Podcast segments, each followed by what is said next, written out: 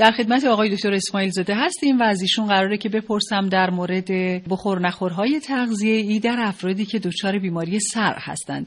آقای دکتر بفرمایید در خدمتتون هستیم. بله در مورد بیماران مبتلا به بیماری سر معمولا پایه درمان بر اساس استفاده از داروهایی است که همکاران تحت نظر در حقیقت اینا رو می‌گیرن و با استفاده از دارو سعی می‌کنن کنترل بکنن. اما از نظر تغذیه گاهی از مواقع بیمار مبتلا به بیماری سر به این داروها جواب نمیده و در اون صورت از رژیم های غذایی برای کنترل حملات تشنج که در بیماری سر وجود داره استفاده میشه. از نقطه نظر تغذیه فرد مبتلا به بیماری سر باید مقدار کربوهیدرات ها رو در رژیم غذاییش کمتر بکنه. کربوهیدرات ها کجا هستند در نون برنج بیسکویت کیک شیرینی سیب زمینی ماکارونی. در اینها مقدار زیادی ما کربوهیدرات داریم. بیمار مبتلا به سر باید اینها رو کمتر بکنه در رژیم غذاییش. از اونور برخلاف آدم های دیگه باید مقدار چربی رژیم غذاییش رو باید بیشتر بکنه. دیده شده که افزایش مقدار چربی در رژیم غذایی بیماران مبتلا به سر می‌تونه در کنترل حملات تشنج در اینها بسیار بسیار موثر باشه. البته بیمار مبتلا به سر داره چربی رژیم غذاییش رو اضافه می‌کنه اما این چربی باید در محدوده نیاز انرژی بیمار باشه. اگه بیشتر از نیاز انرژی چربی دریافت بکنه مطمئنا در طولانی مدت بیمار چاق خواهد شد و همینطور حالتهای تشنج هم داره. چاق هم که بشه وضعیت بیمار به مراتب بدتر خواهد شد. بنابراین در محدوده نیاز انرژی باید کربوهیدرات رو کم و چربی ها رو تا حدودی زیاد بکنه و از اونور مقدار پروتئین ها حدود 15 تا 20 درصد کل انرژی روزانه در حقیقت برنامه غذای فرد باشه و این منابع پروتئینی رو هم بهتر هست که از منابع پروتئین گیاهی ترجیحاً بگیره مگر اینکه در سنین رشد باشه. اگر در سنین رشد است توصیه میشه که از تخم مرغ و از منابع گوشتی هم برای تامین پروتئین در برنامه غذای خودش استفاده بکنه.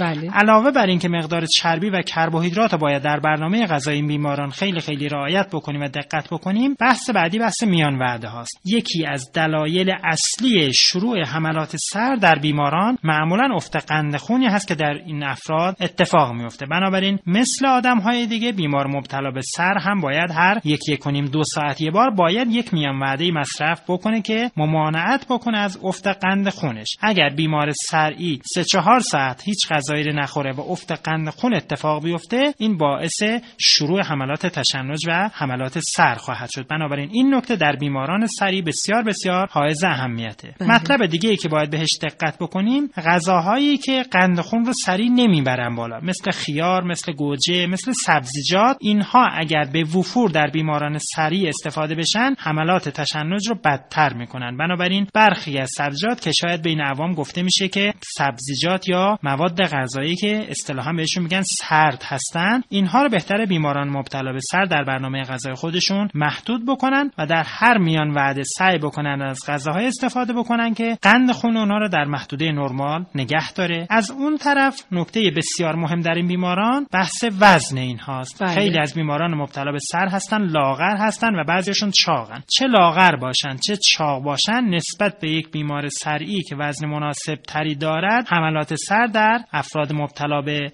صرعی که لاغر یا چاق هستن تکررشون می‌تونه بیشتر باشه به خاطر اینکه در فرد لاغر مرتب افت قند خون اتفاق خواهد افتاد و در فرد چاق هم به همین صورت چون سلول های چربی بدن مرتب قند خون رو می‌خورن و احتمال hypoglycemia و افت قند خون زیاد میشه و عرض کردم hypoglycemia و افت قند خون می‌تونه حملات صرع رو در این افراد تشدید بکنه بیمار مبتلا به سر حتما باید وعده غذایی آخر شب رو که متکی بر میوه ها و میوه هایی بله. که قند خون بیمار رو تا صبح نگه میداره استفاده بکنن و می‌تونن از لبنیات هم در برنامه غذای خودشون به ویژه شیر در وعده غذایی آخر شب استفاده بکنن. بسیار متشکرم. نکات تغذیه‌ای بود که در خصوص بیماران دچار سحر از آقای دکتر اسماعیل زاده متخصص تغذیه و رژیم درمانی به اتفاق شنیدیم.